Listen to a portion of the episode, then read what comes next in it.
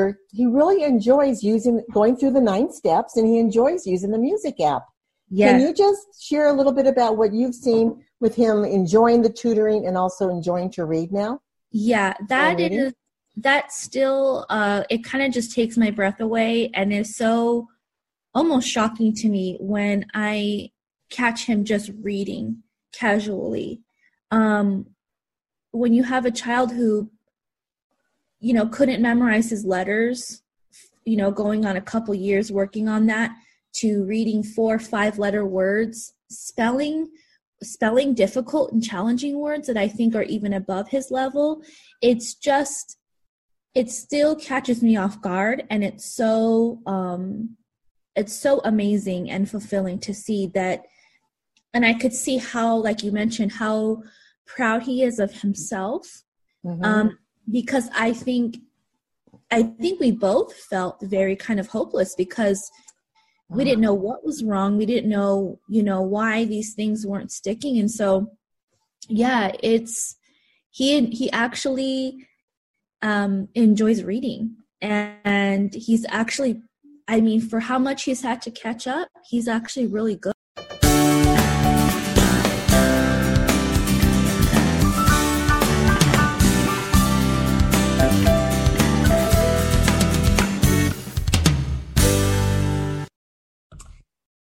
I want to introduce this next podcast.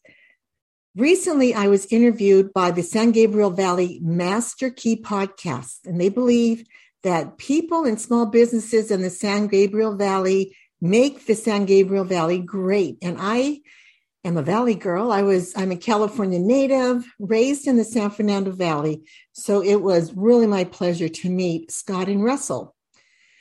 So they love to hear stories about people in the San Gabriel Valley, and they like to hear about the journey of our lives. Um, they are passionate about collecting these personal stories and sharing those with, with you who have a heart to listen and learn. So Scott is a lawyer and he's an entrepreneur, and he brings his inquisitive mind to business and business savvy out, and he draws out the best in each guest, and he certainly did draw out a lot in me. And then Russell has been a personal strength coach. And not only does he build physical strength, but he builds inner strength in himself and in others. It was a pleasure meeting these two gentlemen. So, as a host, Russell also bring um, they bring genuine wisdom, interest into every discussion Together, they create an impactful time for all involved in the podcast. So, this is an hour long. If you want to listen to half of it, please download it and save it and listen to the other half later, or it'll probably really engage you. And hopefully, you can listen to the whole hour as you're getting ready for any getting ready to go out, or even as you're driving. Please share this uh, podcast and like it. And thank you for tuning in. Our website is dyslexia-solutions.com. Bye. So I took this test, became a substitute teacher, never thinking it was going to put me on the trajectory to be a teacher, earning two masters, two credentials, and a doctorate degree. Welcome to the SGV Master Key, a show where you will hear personal stories of triumph over failures and how others successfully navigated the unique landscape that is the San Gabriel Valley. What makes us different? Well, just like you, we have chosen the San Gabriel Valley for our home or businesses or both. We believe it is the people and small businesses that make this community great, and we love to share their stories with you. We always encourage your questions and feedback, and you can find all of our contact information at sgvmasterkey.com. Here are the hosts for the show Russell Mono and Scott Warman. All right, welcome back to another episode of the SGV Master Key. Uh, we're glad to have you here and spending this time with us. And uh, I'm excited for today's guest because uh, I, I, always can recognize when someone has a passion, a real passion behind what they do, and, and the excitement comes through. And if that is there, I can I can almost you know listen to anything that they have to say. Yeah, well, we've discovered that passion is the key to success. Yes, to, to absolutely. you know just loving what you do and uh, this also has some personal meaning to you as well. Yeah, absolutely. So, you know, without my wife um, and her dedication to to our children, I perhaps would not know as much um, as I do about learning differences in children, and specifically uh, children with dyslexia. Uh, that sort of was just a, a, term that I've heard, you know, growing up. Um, I didn't know anybody personally who has shared their experience with dyslexia, but some people in my wife's uh, family had been diagnosed with that. So I guess there's a greater potential for for children to have that.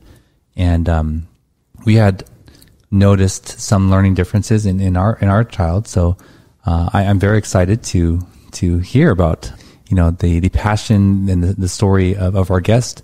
And today we have our guest is the founder and president of Step by Step Dyslexia Solutions, uh, Marianne Cintron. Welcome to the show. Hi, it's great to be here. Thank you for this opportunity to share. Yeah, yeah. thank you. Uh, so I guess there's there's a lot in just the title of of what you have created, but can you share with us uh, what is your connection with the San Gabriel Valley? I've been in the San Gabriel Valley a little over 40 years. I came here after graduating from UC Santa Barbara with an English degree, not knowing what I was going to do with it. And I had a friend who encouraged me to get into retail. And my mom encouraged me to go to college as well as my dad because they would my mom would tell me an entrepreneur is not what you want to do. You want a degree where you have health benefit, get a job with health benefits and a promise of a career. So I got my English degree, didn't know what to do with it. And I was recruited by um, Bullock's, a department store in West Covina, to be in their manager training program. And I rapidly went into the management program and I was a manager of China and Silver and a manager of the shoe department. And I've been out in this area ever since. And that was 40 plus years ago. Wow. Bullocks. I have heard of Bullocks. Bullocks, now they're, now they're May Company, Robinson's. Yep, Robinson's May. Yeah, now right. Macy's. So when I first spoke to you about being on the show, you had just this you know, it felt like you were bursting with so much that you wanted to share. So I want to get into it. Um, share with us what is it exactly that you you do. What I do is train teachers and parents to work with their dyslexic children. I developed a reading program where kids are making significant gains in 30 sessions, 30 hours. They can make one to three year gains in reading because I combine music, classical music with the reading program. So I developed a music app and a reading program. And the, the music just has a profound effect on the brain. So I also tutor from my home. I tutor about uh, seven kids to keep them, because I it's a nonprofit. So that's my source of income right now. But I've been a public speaker and I've been an international speaker now that COVID has allowed me that opportunity on Zoom. But my reading curriculum is in India, it's in Africa, and it's across the United States, and it's in Canada. What led you to this from being at a department store to this kind of uh, teaching and learning opportunities? Well, it's interesting because edu- teaching is my third career. Um, after I was in retail for about 10 years, I wanted to change and I got an invitation to work at Jet Propulsion's laboratory as a technical writer. And I thought, oh, that's getting me more towards my English degree. So I was a technical writer and I worked um, as a temporary person, but then I got a permanent job with General Dynamics, and that transferred to another position at another company called ITT Barton, where I met my husband, and we've been married for almost 32 years. So it wasn't until we had children that I was interested in education because I would volunteer in their preschool all the time, and the director said, "Well, you should just get this, you know." This um, vol- you should get become a substitute teacher. So I took this test, became a substitute teacher, never thinking it was going to put me on the trajectory to be a teacher, earning two masters, two credentials, and a doctorate degree. So I had a temporary assignment in a mental health hospital. And that, I think, stirred the passion in me to really help children who couldn't learn easily because they had other issues in their environment. But when I um, started subbing, I got my first job teaching children in a third grade class, and I saw how these bright young children just couldn't read or write. And I remembered um, helping in my children's kinder and first grade class and learning about phonics. And man, it was an eye opener because it was like another foreign language. And I learned about phonics and I knew that those teachers were strategic. They were trained to teach the children how to read and write. And I knew if they hadn't been properly trained, they could have set my kids and the others on a wrong trajectory. So I valued that and I just wanted to help kids read. And I didn't even learn about dyslexia until I was earning my second master's. And a professor at Azusa Pacific recommended I join the International Dyslexia Association, of which I'm now a board member in Tri County.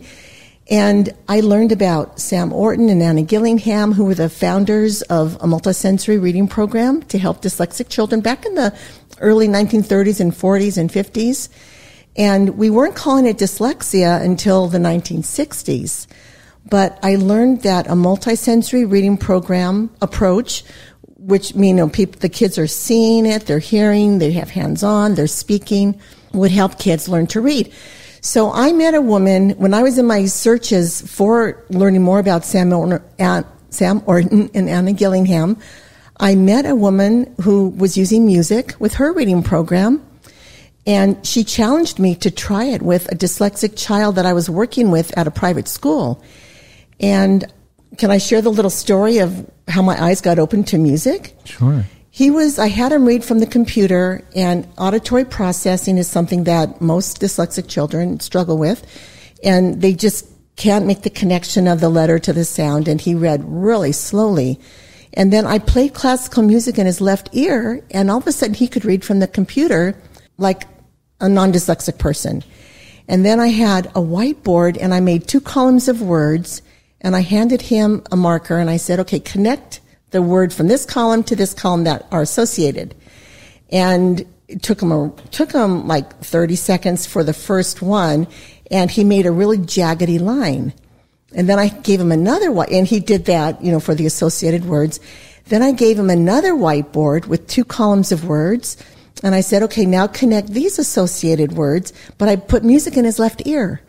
And not only did he go to it immediately, his lines were straight. And it gave, gives me chills just thinking about it. But there was something profound going on in his brain when music was being played.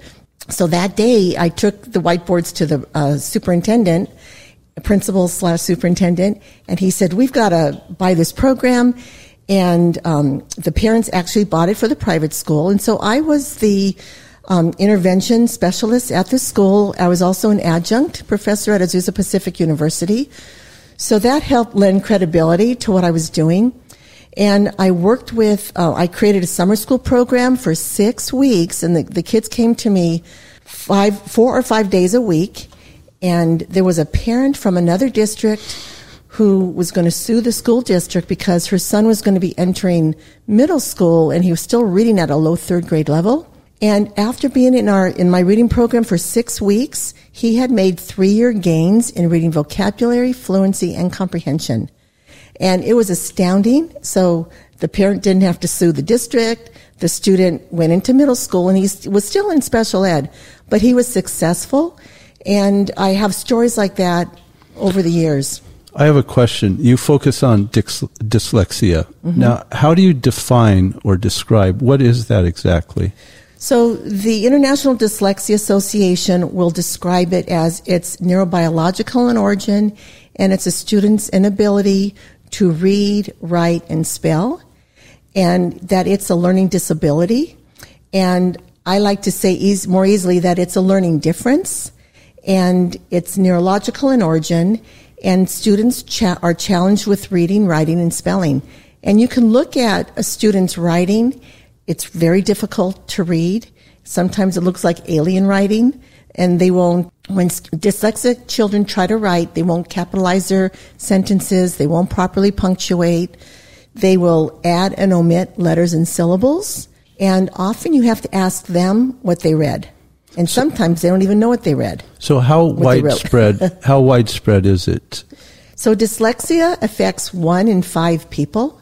So that's a lot. And what's really interesting is, so part of my journey is being um, an educator that couldn't get the tenure I, I just didn't, couldn't figure it out because I had these degrees and I got along with the kids, but I wasn't a tenured teacher and I was an entrepreneur who was a teacher. And here my mom would always say, don't be an entrepreneur because there's no stability in your finances. But God had made me to be an entrepreneur. So now I am the founder of Step by Step Dyslexia Solutions and I'm with networking people who are entrepreneurs. And I know that I've learned the statistics that 35% of entrepreneurs in the United States are dyslexic. So a third of my people I network with are dyslexic or have dyslexic children. And it's just amazing. It's not a stigma that people are shy from anymore because I'm bringing out that dyslexia is a trait of genius. And we talk about Walt Disney, Leonardo da Vinci, Albert Einstein, Winston Churchill. We're all dyslexic people. And we talk about we have to unlock the, the genius mind of the dyslexic child because their self-esteem is so low. They don't know how to read, so they think they're not, you know, contributing. But um, 40% of self-made millionaires are dyslexic. So it's not something people want to ignore and not take care of. It's what they want to embrace and let the creativity of the dyslexic person come forth. I've learned um, the four areas where dyslexic people really thrive is entrepreneurism, engineering, architecture, and the arts. So when I reach out to network groups, I'm trying to reach out more on social media to theater people, travel people who like to travel, the music, more of the um, arts related organizations because that's where those dyslexic kids are, and they have gifts to release to show the world. And if their self esteem is covering, you know, hiding those you mentioned your child's self esteem was challenged. So, yeah, you know, in, in the public school system, so much is dependent on you keeping up, right? And, and everybody learns at different rates, but so mm-hmm. much of that is dependent on you being able to read. And I remember one time she, she may have said, you know, am I dumb? Because right. she's aware of everybody else's capabilities around her. And that's so hard to hear but the changes that have come, you know, from from a different approach were were just incredible. For I, I want to apologize. I introduced you as um, Marianne, but you you know you deserve the honor of uh, your Dr. Marianne Cintron. So I, I first understood dyslexia as as a visual thing, but now I know it's it's so much more than that, right? Uh, and, yes. And could you? I'm really interested. How how does the auditory part play into their growth? So what I've shared with people is we weren't born with a reading brain like we were to see and hear. Reading is a man-made thing, but God gave us the brain parts to learn to read. So, you know, when we inherited the printing press in the, in the industrial revolution, all of a sudden all these people who couldn't read were just, you know, dropping back. But before we were an agrarian society and people would learn by model and hands-on and and all these creative ideas were coming forth. So what happens in the brain is all the different brain parts will work together. There's a, a brain part, occipital lobe, you know, where the, the visual is in the back of the brain.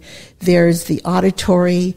There's, a, you know, when I work with my students, I tell them, you know, when you say the sounds, we're going to point to the circles or, or point to the letters and say the letter names because the speaking activates one part of the brain, the pointing activates another part of the brain.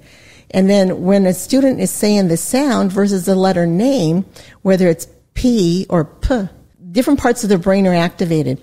So when I did my doctoral research, I focused on the left and the right angular gyrus, which are the central gathering uh, places in the brain for that reading information. And dyslexic people, I like to just easily say that they're reading from the wrong side of the brain. MRIs, brain scans, and, and functional MRIs will show that the left side of the brain will light up when non-dyslexic people are reading. So when dyslexic people are reading, it, it won't light up and barely does the right side of the brain light up. But if you can imagine a dyslexic person is reading from the right side of the brain, so it wants to send over the wrong word or letters in the wrong order, so it will send farm instead of from, um, calp instead of clap. You know, it just they're struggling there, and then plus the words cross over the central part of the brain called the corpus callosum, which slows down the processing. So what we do in our reading program is we play classical music in the left ear, and it crosses over to the right side of the brain, giving it a job it likes to do. So it's not going to take over the reading. And then the spelling exercises are in the, we send in, in our, in the app. The spelling exercises are played in the right ear, which cross to the left side of the brain, strengthening that left angular gyrus like Pilates of the brain. So I'm trying to, yeah, I mean, this is profound. Yeah, I mean, this is incredible. I mean, just to go back to your statement that reading is a man-made inve- Right. uh, tool, I Yes. guess, or invention, and so seeing and hearing, and then when you uh, have music played in the left ear, Mm-hmm. it it sort of clears things out so that the reading can take well, over. we all like how, music how in the that work? background. People Yeah. can relax with music, right? But when it's strategically played simultaneously with spelling, with spelling exercises, so we have music played in the left ear and the spelling exercises in the right ear. It's it's called a dichotic method of learning. But what we're doing, and the big word is, we're enhancing the lateralization. So, you know, how the mu- music's going to transfer here and the spelling words will transfer to the left side. It enhances um, the learning. I mean, the kids are learning at such a fast pace. And this should work with anyone, not just dyslexic uh, people. Is that right? Or Well, some people don't need music when they read, but what I find is, well, so we use the music three different parts of the hour when we're working with the student. We'll use the music when they're reading on the computer or reading the phonics, only the music. So we have an earbud and only the left is put in the ear. And then when the students work in a phonics or grammar workbook, we'll let them play the music again. And then at the very end, the culminating exercise is they take a spelling test. So kids who don't have dyslexia probably are grade level. They're probably moving ahead pretty mm-hmm. regularly. It's the kids that need the intervention, and this is the intervention we're offering that says they'll make faster gains. Were you thinking of trying to hack this to, to make, you know, other gains with yourself? Uh, yeah, well, I was I, I was wondering, you know, so you kind of answered what I was going to ask right there at the end. If you don't have it, you're probably grade level, so you can identify usually by where they are standing in their uh, grade. Yes, we what um, the eligibility requirement for dyslexia is that the cognitive ability, how they think and vocabulary level, is two grade levels different from their reading ability. And dyslexic children are bright, so they will have average or high intelligence. I just assessed a student who has a 12, 12 year old reading level, and he's only nine years old. But now he's reading at his fourth grade level, but he should be reading two levels higher because his cognitive is really higher. So he is eligible in those two categories. And then the third requirement to be eligible for dyslexia is you, you don't have that phonic, the phonics or the phonological awareness, which is the sound symbol relationship when you write. So he might put sh instead of ch. He might he doesn't doesn't learn that tch is in a word like watch or which or patch. They they don't recognize grammar and phonics tricks. So when we give them a spelling exercise to write non-familiar words, they're not going to know ea, ie, you know, long vowel sounds with e at the end of a word. They just don't know those grammar tricks, and those are those phonological awareness signs we can look for. I, I'm not aware if this is a part of being dyslexic, but uh, you know, strict adherence to the rules was something that my daughter uh, held on to, and and I learned that the English language is just full of all these rule breakers, Exceptions you to the know, and and it's so frustrating for for a young child to learn. And she's like, "Well, I thought you said when it's this, it's you know." So, um, do you find that that's I do, and we always teach the general rule, but we always point out the exception. We don't teach to the exceptions. One of the things we have are the different sounds for the same combination of letters, like OW can be in the word show, or it can be in the word how. So we have that. We have OE, can be in shoe or toe. So when we teach those kind of vowel, we call them vowel teams or consonant blends, you know, with the vowel. When we teach the, or digraphs, when we teach those, we try to teach one and separate the other one until weeks later and then bring that other one in. So we don't teach them together. And then we'll have exceptions to the rule, like we teach to, to hear the sound of, of J, it's J, right? But it's also soft GE, you know, GE, GI, GY also say J.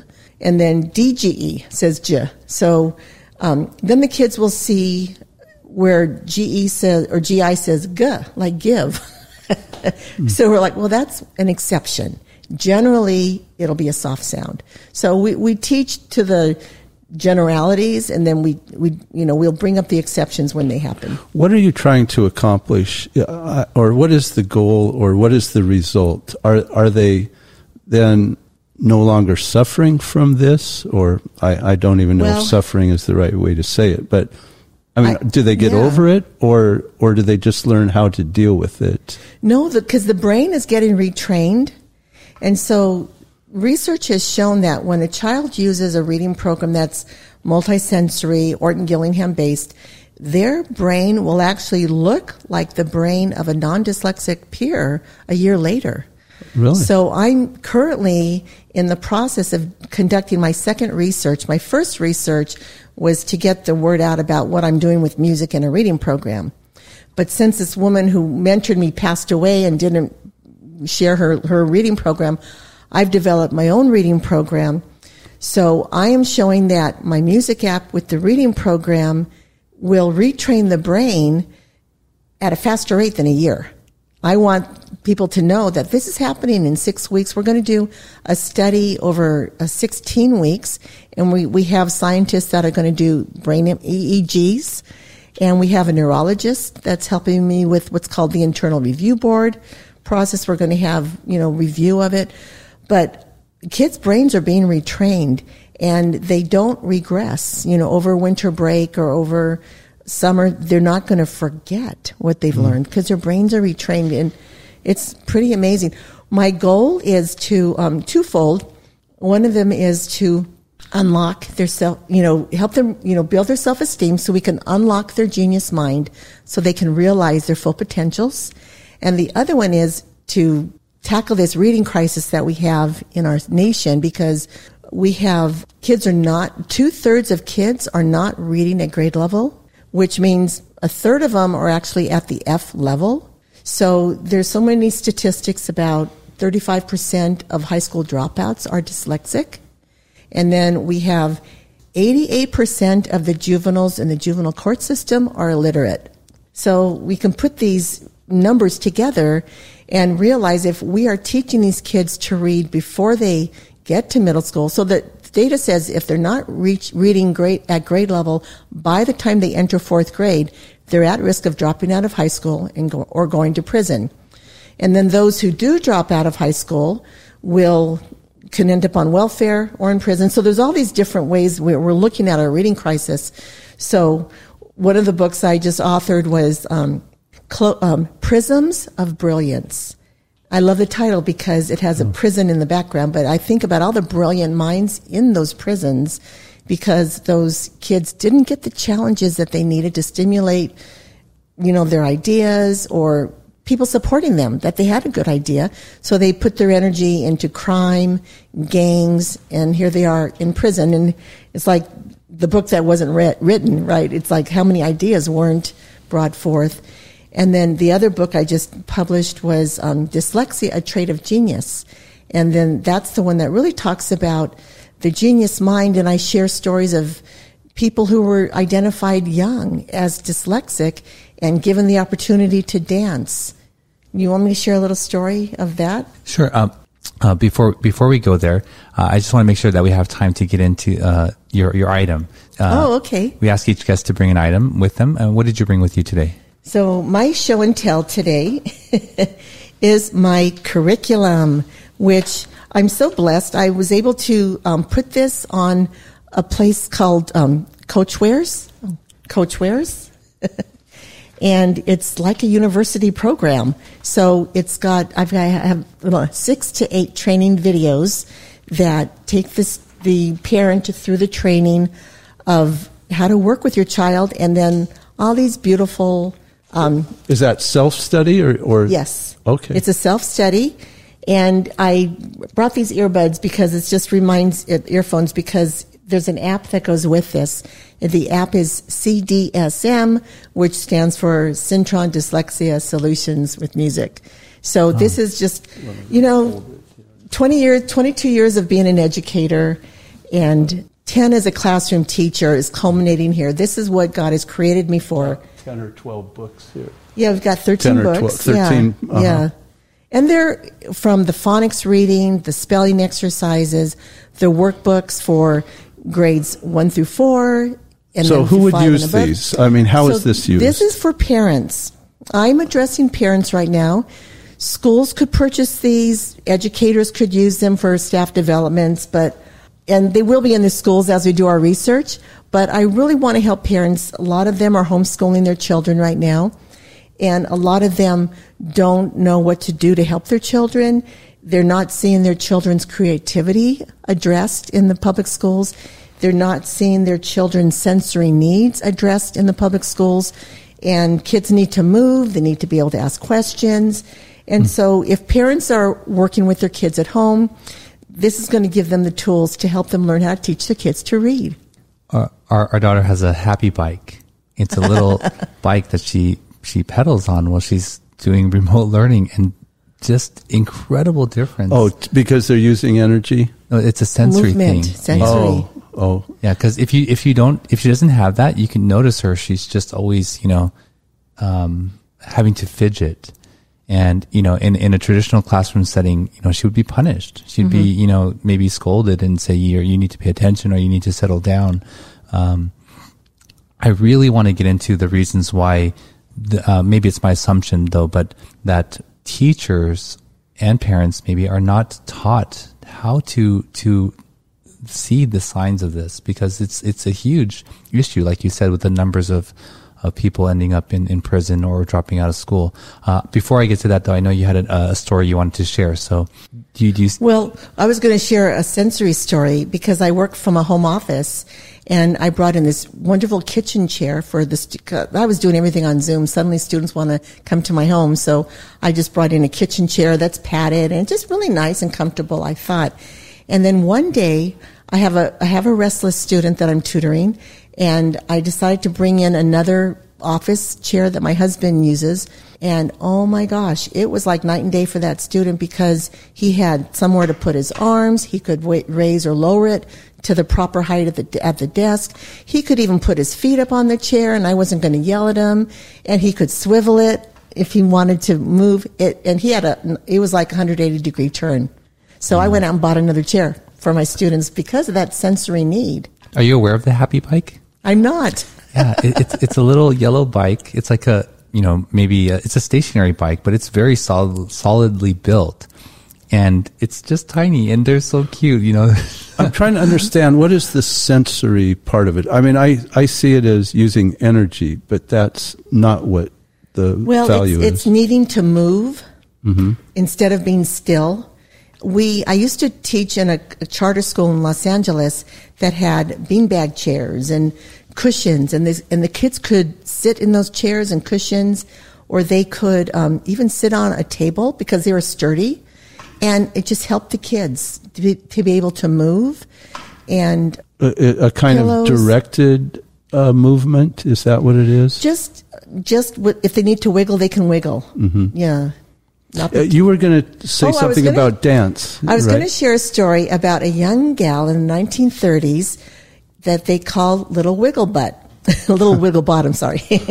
she, her name is uh, Gillian Lynne, and her mom was very concerned because as a third grader, she still wasn't reading, and took her to the doctors. And the doctor put Gillian in this large room and said, I'll be right back. I'm going to just talk to your mother. And he turned the music on when he left the room. And they looked in the window and she was dancing. And he told the mother, there's nothing wrong with your daughter. She just needs to be dancing. She's a dancer. So the mother got her involved with dancing. When she was um, 20 years old, she was the, the Snow White dancer uh, with the Royal Opera House. And then when she was 50, two directors of famous musicals came to her, asked her to be the lead director or choreographer, sorry, lead choreographer for Phantom of the Opera and Cats. Oh, wow. And that's just one of our favorites. Those are our favorites. And her name is Gillian Lynne, and she passed away in 1918 and um, at the age of 93 or 94. So I just think about parents advocating for their children young, looking into what can they do to help their children, and the fact that this doctor knew. I mean, there's a battle between the schools. You know, let the doctor diagnose, let the school psychologist diagnose. My last year in the classroom, I was teaching six levels of math, and here I'm a reading specialist. And my school wasn't recognizing that in me because they had other reading people who had those roles and they didn't want me to take over those roles. So I was teaching math and dyslexia wasn't even talked about. I had another book I published called A Message of Hope, How Music Inspires Children with Dyslexia, and never discussed it with me. And um, the last week I was there, the school psychologist sent us an email asking, um, so are there any children that you suspect might have dyslexia? And I'm like, oh my gosh. mm. So we've been, you know, they'll assess the kids for auditory processing to put them in special ed. But there's just a few tests more that they have to do for dyslexia and they just aren't doing it because that means they have to train their staffs. And to them, they don't think they have extra budget for it, but that's what we pay the schools for. And dyslexia doesn't, the kids don't need to be in special ed. We want to actually get them out of special ed. Once they start reading, let them exit special ed. And we have a testimony of a, a young second grader who didn't even know letter names and sounds. So we helped him with that. After a year, he was exited from special ed in reading and he was reading at a fourth grade level and comprehending at a fifth grade level with our reading program. After an additional year, he's reading at a fifth grade level, comprehending at a sixth grade level. So there's that opportunity to keep growing and growing. But this is with one-on-one intervention and the schools just, they're not working it out. So that's what we really wish we could help. You mentioned that uh, there a lot of dyslexic children grow into these very successful, accomplished positions mm-hmm. uh, in life. Do they get there without this kind of intervention and help? I mean, do they just have to bounce around and learn before they, you know, get to that point? There's a lot of adults who'll share their stories that they've worked things out. And because I interview people also who are dyslexic, they'll say, we just worked it out. We never even knew it was a problem, but they see it in their children. And they're seeing that, gosh, it's hard to raise kids nowadays. And their children are having that low self-esteem because they're being teased. But what we try to encourage the children uh, that they need that intervention, and parents, fortunately, the parents who can pay privately will pay privately for help. But those kids who want to go to college, there's actually accommodations that they can get to go to college if they need a degree for engineering or they want to be teachers. One of the gals on our board, Christina Bakur, she's dyslexic and she just graduated from UC Davis with a, ba- a science degree in animal science, a BS in animal science, and she just competed for Miss California. She ranked in the top 10 just this summer, but she also got accepted to veterinary school. So she advocates for the school. She goes and tells the kids, you know, you, you know, don't give up on your dreams and get the help you need, but parents need to know where to go for help. And then, um, the other thing is if they go to college, there's accommodations that the kids can get, like, you know, they can do more of the tests orally and they can do less problems. If, if they, if they can show mastery after answering one or two problems, why give them five and ten? So they can have shortened assignments and that can happen even in school. And that's why when they're in special ed, they can get those kind of accommodations. It, it seems like recognizing the signs is critical right? At a very at right. the earliest, earliest age yeah. as you can. Where do you think that responsibility lies, and and what are your uh, solutions or, or you know suggestions to improve that? Yes, the at the beginning it belongs to the parents because parents need to learn what the early indicators are And I'll just say that kids should be rhyming by the time they're four years old. You know, cat, mat, hat, sat. And they need to be recognizing beginning sounds of words. And I have in my social media, I put little activities for parents to practice with their kids. You know, cut out some pictures and um, talk about the sound, the beginning sound of that picture. Cat, puppy. You know, what, what's the beginning sound?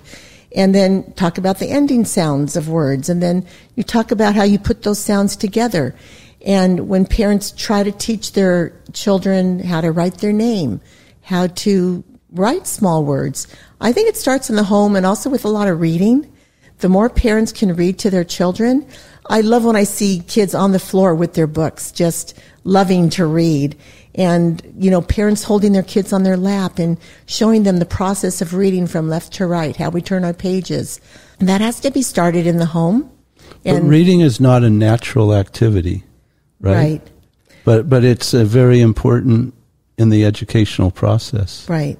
So would you be able to recognize signs in an adult who has failed to or, or the system or, or somewhere they've uh, not been uh, properly diagnosed with this? Can you can you see that? Yes. Um, usually, I'll see it if if I see their writing.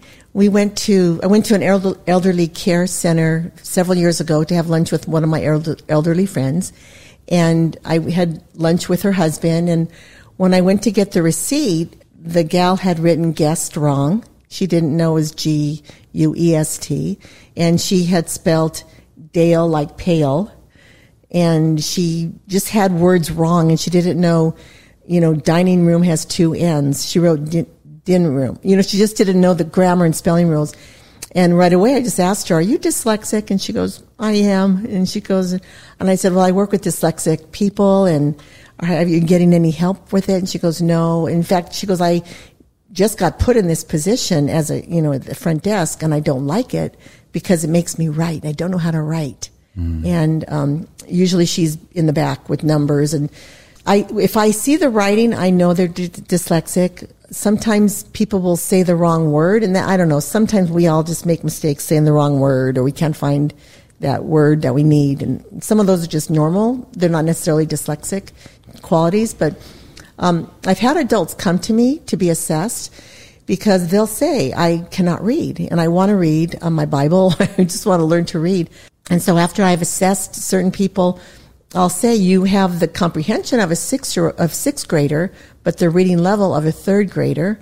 And he'll say, that's exactly where I thought I was, you know, and their self-esteem is really impacted still. Um, I've had adults say they've, they've had to have other friends fill out job applications for them and they feel like a liar or a cheater because they can't fill that out themselves. Is uh, the, an inability to spell always a, a dyslexic problem? Yeah, it is. And what's really interesting is dyslexic people will memorize words. So they'll spell words correctly because they're memorized, oh. but they're, excuse me, they're retrieved from their brain from the right side, which is where pictures are stored. Mm. So kids who've learned to read by sight words will store it in the right side of the brain.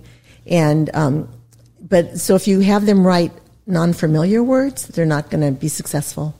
Wow. is this a uh, is there a, a, relationship to family background or or to um, heredity or uh, you know how how how where does it come from? There is a genetic component, and from what I understand, only forty percent of dyslexia is genetic.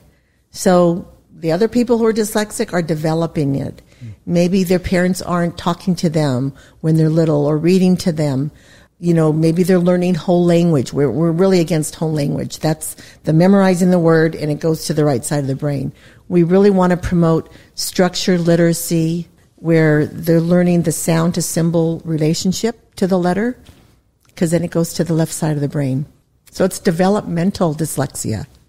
I know of an individual who um, works as a a, a forklift operator who has dropped out of uh, high school at grade 11. And um, there are a lot of indications that they, they go out of their way to avoid uh, where they would have to have a lot of reading and writing. I, I imagine that you you probably recognize a lot of uh, comorbid symptoms, uh, even though you may not be officially trained in that. But uh, I'm interested in, in hearing some of those, which you have uh, observed. But uh, let's take a quick break and we'll, we'll be right back. The legal process can be intimidating. You don't know where to start and you're unsure of what to expect. The attorneys and staff at the law offices of Scott Warmoth have been serving the San Gabriel Valley for over 35 years, helping people just like you navigate through the legal process and ensuring you're treated fairly. You can find them at law888.com or call 626 282 6868. That's 626 282 6868. All right, we're back with Dr. Marianne. Uh, before the break, I mentioned uh, an individual that I know, um, but uh, as someone who is around and, and, working with so many people with dyslexia, I'm really curious to any patterns that you have observed in, in comorbid issues that may affect them. A lot of it is the attention deficits, either um, ADHD or ADD. And the woman who mentored me 18 years ago said if kids were more stimulated, they wouldn't have ADD or ADHD. They need the curriculum to stimulate them. So our reading program is very engaging and the kids just go, gosh, time's flying. You know, it's, it's a half an hour already. So someone once said it's not a learning disability, but a teaching disability that teachers need to know how to address and how to you know, let the child stand up and go to the computer and read. Okay, now come over here. Let's get these five color highlighters and let's do some work in the workbooks with highlighters so we can categorize different themes that we're learning. So ADHD and ADD are the main ones. And I've even had parents give, send their students to me who have autism and mostly a mild sense of autism, but they have dyslexia is there as well. So, and then there's also dysgraphia, where the the writing is just really really sad. I mean, you cannot even understand what they're writing at all. Right. Uh, you had mentioned, you know, so just the impact of, of this and, and what the, the statistics that you shared earlier about, you know, people in prison and dropping out of school, it seems, you know, critical that, that, uh, you know, the world, you know, be aware of this. Uh, and you mentioned that it falls first on the parent. Uh, so beyond that, if the parents are unable or unwilling to, how how can we catch it after that? Well, teachers need to be trained what to look for, and I mean, I was wondering what what what was this when I would see these bright kids, the ones I could carry on good conversations with. They'd tell me their life story, they're articulate. But man, they couldn't read. When I had the book Holes, and it was such an interesting book, I'm like, oh, the kids are going to love this. And this bright young student couldn't read it. And I'm like, what is this? So we need to be informed what it is. There's an organization called um, International Dyslexia Association that parents should sign up and join because we're always having conferences, we're having workshops, we're having special speakers who come out and share what's going on in the brain, what dyslexia um, what it is and how they can help their children. And then Decoding Dyslexia is another international organization. But teachers are so busy in the classroom that they don't want to add more to their plate, right? I certainly didn't because between the testing and assessments and benchmarks and evaluations and all the things we're required to do as classroom teachers, you don't think about adding something else to your plate, but teachers who really want to help those kids that they see are struggling and they just don't know what to do to help them, they need to join one of these organizations and learn about dyslexia. Yeah, and, and like you said earlier, the the sooner the better, right? So mm-hmm. even if they can develop uh, ways to to read and, and, and, improve those things, the the uh, self esteem may already be quite uh, destroyed. Yes. You know, by let's say fifth grade, sixth grade, if they already are falling behind. I know you have a lot of information that you want to share, uh, but we want to uh, be able to get into the other portion of our show where we learn about uh, some of your interest in the San Gabriel Valley.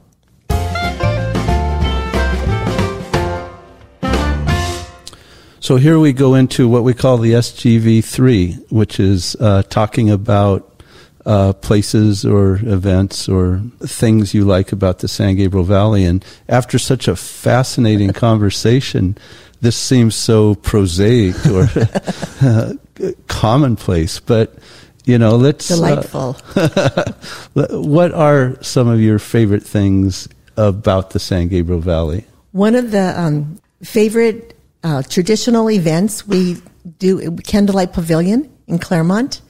It's um, where they have the musicals, you know, seasonal musicals, and they have dinner. So it's a dinner show, Candlelight Pavilion. Mm-hmm. And we love that. It's a family owned business, you know, generations. It's and, a year round uh, yes. activity. Uh-huh. And of course, with COVID, they got shut down for a little bit. But mm-hmm. we love doing that for anniversaries, Christmas events, and we've been taking the kids since they were little to go oh. there and even sit on Santa's lap. You know, those kind of how young they were. Now they're in their twenties. Um, so Candlelight Pavilion. We love a traditional Mexican restaurant called La Tolteca, and that's in Azusa. And they make their own tortillas, and that's also grandfather owned, generational. Where in Azusa? Do you know the streets? It's on Azusa, right below uh, Foothill. Foothill in Azusa. Okay. In Azusa. And then, um, so we always go there.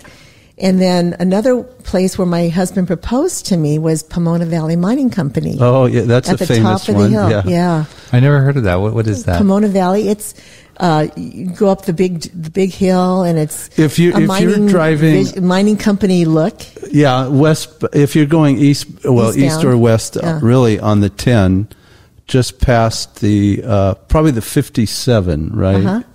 So as you're as you're let's say you take the 210 and you come down the 57 mm-hmm. and then go east on the 10 to your left is a big hillside yeah and pomona valley mining company is a restaurant it's a big uh, wood structure it's been there for okay I, think, as I long as I can think of. Yeah, and it overlooks the the valley. The whole valley. Yeah, it's really nice. Wow. Okay. There's no signage though that's visible from the freeway. Then you can see the actual restaurant and the and the name. Oh, you can see the name too. If you look up there, it'll say yeah. Pomona Valley Mining. Okay. Okay. Yeah, I know it from just seeing it every time I take that freeway. And it's a popular restaurant for corporations that want to take their employees. That's how we were introduced to it. Yeah. But very romantic too. Oh yeah. you, you should win some sort of prize because you had three new and unique uh, yeah places right. oh, for okay. this. none, of, none of those have been mentioned before. Right. Yeah. Well, uh, Marianne, thank you so much for for sharing. Uh, you know your your your life's work really, and, and the importance of, of what you're My doing. Uh, so, what what's on the horizon for you? Uh, what what's coming up?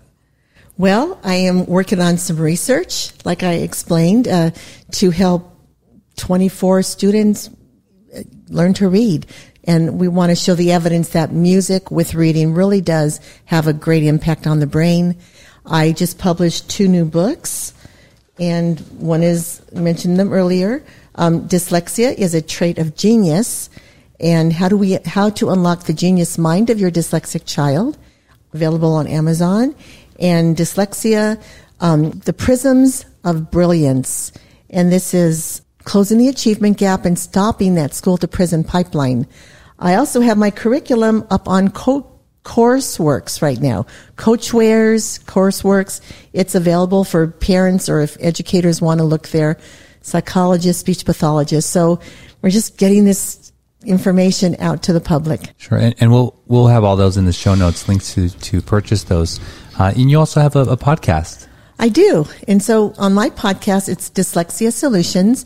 I interview adults with dyslexia and parents who have dyslexic children, and I have them share their journey with their child or their own journey. I mean, I have interviewed a design engineer of high performance cars who had dyslexia. I interviewed people who've been really, you know, high accomplishments. A lot of them are designers, creators, and even our pageant, you know, California competitor for Miss California pageant. And then it just inspires our audience. So the audience are also dyslexic adults. And so they're encouraged. I've had people from the education field who know the um, the law with edu- with dyslexia, and we've had statistics. I've had people who share about health and how parents have to pay attention to what they're feeding their kids if kids have dyslexia. So that's weeded away. Can, can you can you speak on that? Because you know we we ha- we noticed some some things with specifically um, dairy and uh, gluten. Yes, I. Well, what this person shared is trying to eat as organically as possible and cutting out preservatives. And I'll have students come to my tutoring. They have Captain Crunch for breakfast or mm. Cocoa Puffs, and I'm like, no. You know, there's parents have to pay attention, having their children eat the vegetables and the fruits and not eat packaged foods. But uh, we all have to eat like that, right? We all should try to eat healthier that way. But when there's learning challenges, man, you want to, parents want to do what they can for their kids. And I think the first thing they need to do is look at what their kids are eating. Oh, uh, sorry. I had, you know, I have another question. um, do you find resistance from parents to accept that there is something different uh, about their child? No, um, parents are just so glad they find me. They're like, oh my gosh, my son has made drastic improvement with you. Whatever you're doing, their teachers are saying, don't stop. They, they know their children have, have challenges and they're just looking for an answer. They're looking for help. So I don't, you know, when I give a diagnosis, um, what I do is I pre-screen some kids for dyslexia. You know, that's an assessment assignment that I do. And parents are just so relieved to either know their child has it so that they know what to do, or they know their child doesn't have it so they know what to do. And even for themselves, they know if they're in a wrong job placement because they have dyslexia. But most parents, if they can pay out of pocket, they can get that private tutoring and those kids can get the help, which, you know, it's interesting. My, my cousin pointed out to me that um, Steven Spielberg, um, Walt Disney, other people who, Steve Jobs, people who have been very successful with dyslexia, you never know what kind of support they had and even people funding them financially to get their ideas out there. So it's kind of, you know, sad that only the people with money are the ones that can pay for intervention for their kids. That's why we're trying to get the research out to give the schools the option to, you know, let the kids all have a fair chance at getting intervention. Oh, that's wonderful. Yeah, I, I I'm really thankful that someone is doing the work that you're doing. How, how can people reach out to you? How can they connect with you? Okay, so my website is dyslexia-solutions.com and there's a meet with me. They can email me there and chat and find my curriculum and a lot of good stuff on my website. And then my podcast is Dyslexia Solutions. And then I also have a YouTube channel Oh. And that's um, Dyslexia Solution. So people can find all that information on my website. Excellent. And, and for the listening audience or, or the viewing audience, we'll have all those uh, links in the, the show notes below. So thank you again for the work that you do and for sharing your story thank with us. Thank you very much. Yeah, I really appreciated having you on the show. This has been a pleasure. Thank you. Thank you. Thanks for checking out another episode of the SGV Master Key. You can find the full back catalog of the SGV Master Key at sgvmasterkey.com and wherever you get your podcasts. This show was produced and edited by Russell Mono and Victoria Allers of Kind Monster Productions. Thanks again for listening or watching. We'll see you again real soon in the next episode. Nice mother. No, kind mother.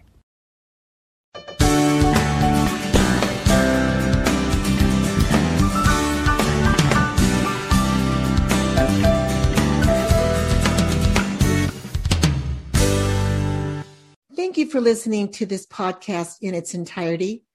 If what we shared today has inspired you, would you please visit our website, dyslexia-solutions.com, and consider making a donation so that we can keep these podcasts going. Also, please subscribe to our channel and find me on, on Instagram, Marianne Cintron. Thank you again for tuning in, and may God bless you.